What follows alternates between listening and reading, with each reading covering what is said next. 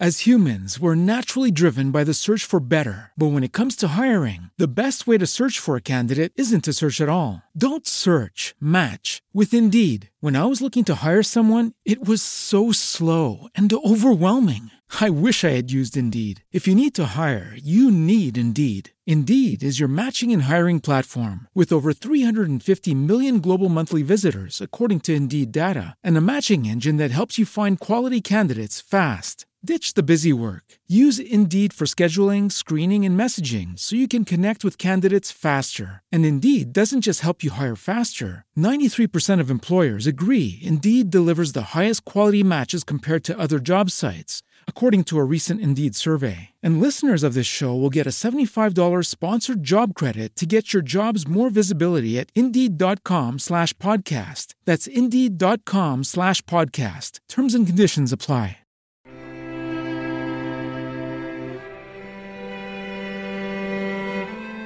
Ciao a tutti, bentornati sul canale di The Book Advisor, uno spazio di condivisione per gli amanti della lettura con il quale speriamo di offrirvi un buon riparo e saggi consigli.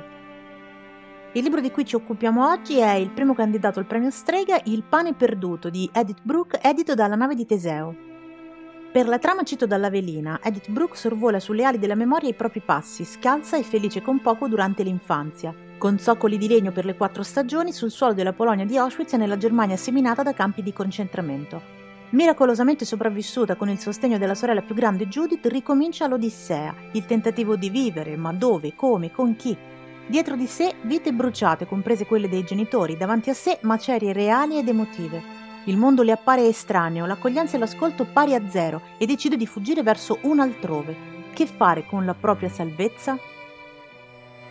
Incredibilmente è proprio questo il focus del libro, non la testimonianza dei campi che dura poche decine di pagine, seppure di materiale sono certa che la Brooke ne avrebbe tristemente da riempire altre milioni di libri, ma proprio la sopravvivenza a se stessi, l'esperienza straordinariamente alienante dei campi in molti casi uccide l'anima, che si tortura di dilemmi, eh, la Brooke stessa usa a un certo punto un aggettivo disanimata, assegnando a questa parola il ruolo di conseguenza dopo aver abitato, cito testualmente, quel pianeta fuori dal mondo per troppo tempo e l'anima di chi sopravvive all'interno dei campi può sopravvivere solo torturandosi di dilemmi su quale Dio possa lasciare accadere ciò e quale umanità possa valere di essere salvata se essa stessa ha generato o ignorato quanto sta accadendo. E venirne salvati spesso finisce per liberare dei gusci vuoti in cui i sopravvissuti ricostruiscono a fatica delle persone completamente nuove, in lotta per riavere indietro i brandelli perduti di se stessi, spesso in lotta proprio contro chi gli nega persino questo trascorso, le altre persone, cioè chi era fuori,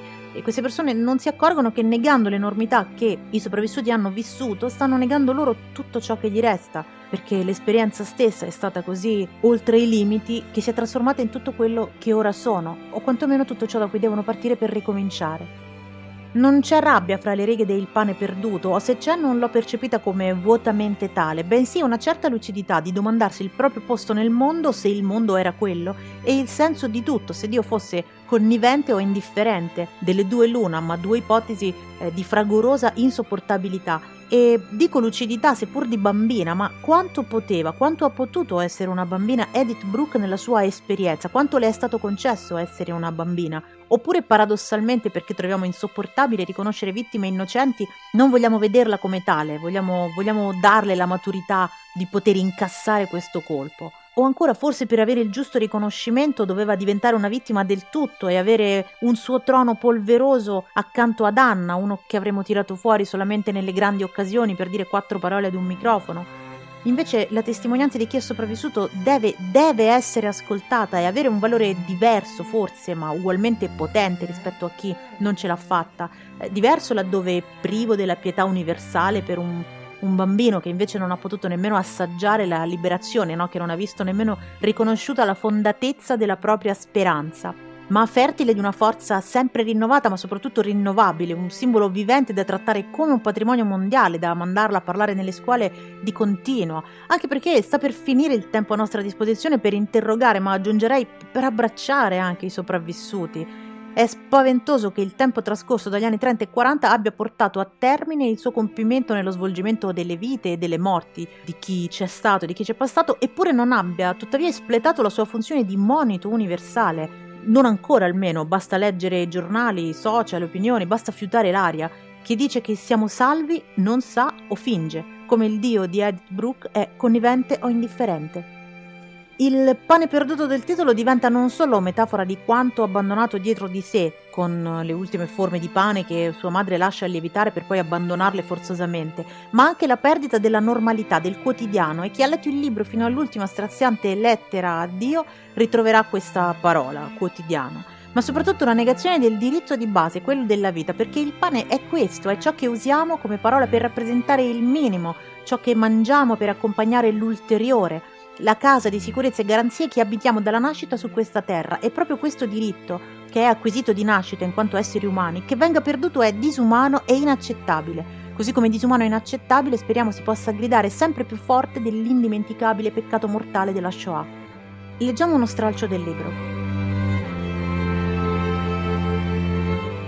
Sembrava che il sole si fosse spento per sempre il mese dei morti divorasse le vite e non credemmo più alle notizie della latrina dove si sussurrava di bombardamenti, di chi e dove. Della festa di Natale non c'era traccia, solo la neve nemica e i nostri ricordi, i miei e quelli di Judith, il mio sostegno, che mi scaldava le mani come la mamma e pregava come lei. Io non avevo imparato a pregare per colpa del padre di Eva, che insegnava l'ebraico per compiacere Dio, ma a colpi di bacchetta sulla testa ogni lettera dell'alfabeto. Per me era cattivo e mi faceva paura come gli altri ultra-ortodossi che camminavano veloci sulle strade e non guardavano in faccia a nessuno, volavano nelle loro palandrane come se non fossero sulla terra, ma in un altrove sconosciuto. Anche se avessi imparato in quei luoghi non avrei potuto neanche pronunciare il nome di Dio. Ed ero anche arrabbiata con lui, come poteva rimanere indifferente a quello scempio? Tutto è colpa dell'uomo, diceva mia madre, dove mette i piedi non cresce più neanche l'erba. Allora l'uomo è più forte di Dio? le chiedevo. Tutti pagheranno per le proprie azioni, mi rassicurava lei. E come si poteva non credere a una madre? Queste testimonianze sono come gli anticorpi di una malattia orribile e tuttavia irrimediabilmente umana, che se non fosse stata umana non l'avremmo compiuta noi ma delle bestie. Eppure non bestie ma uomini come noi, io che parlo e voi che ascoltate, hanno partecipato chi attivamente e chi per ignavia allo sfacelo del XX secolo e perciò più che mai in questi anni di pericolosissimo revisionismo sì che serve, sì che serve parlare ancora e ancora e ancora e ricordare sempre per tentare di non ammalarsi più di quel male o quando fosse troppo tardi e il virus fosse contratto ormai di guarire in tempo prima che muoia la nostra umanità.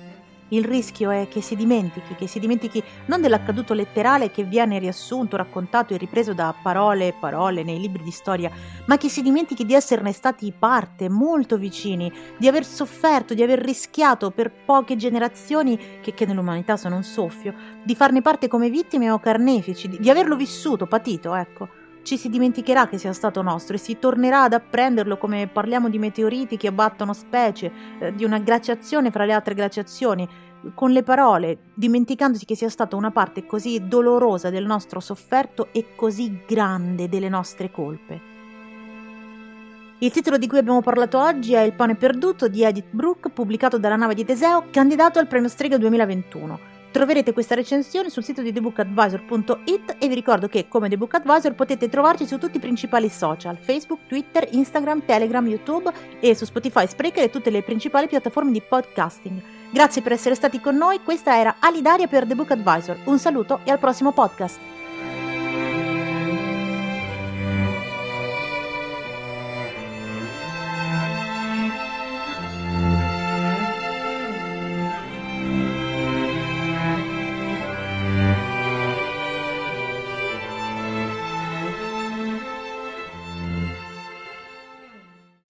As humans, we're naturally driven by the search for better. But when it comes to hiring, the best way to search for a candidate isn't to search at all. Don't search, match with Indeed. When I was looking to hire someone, it was so slow and overwhelming.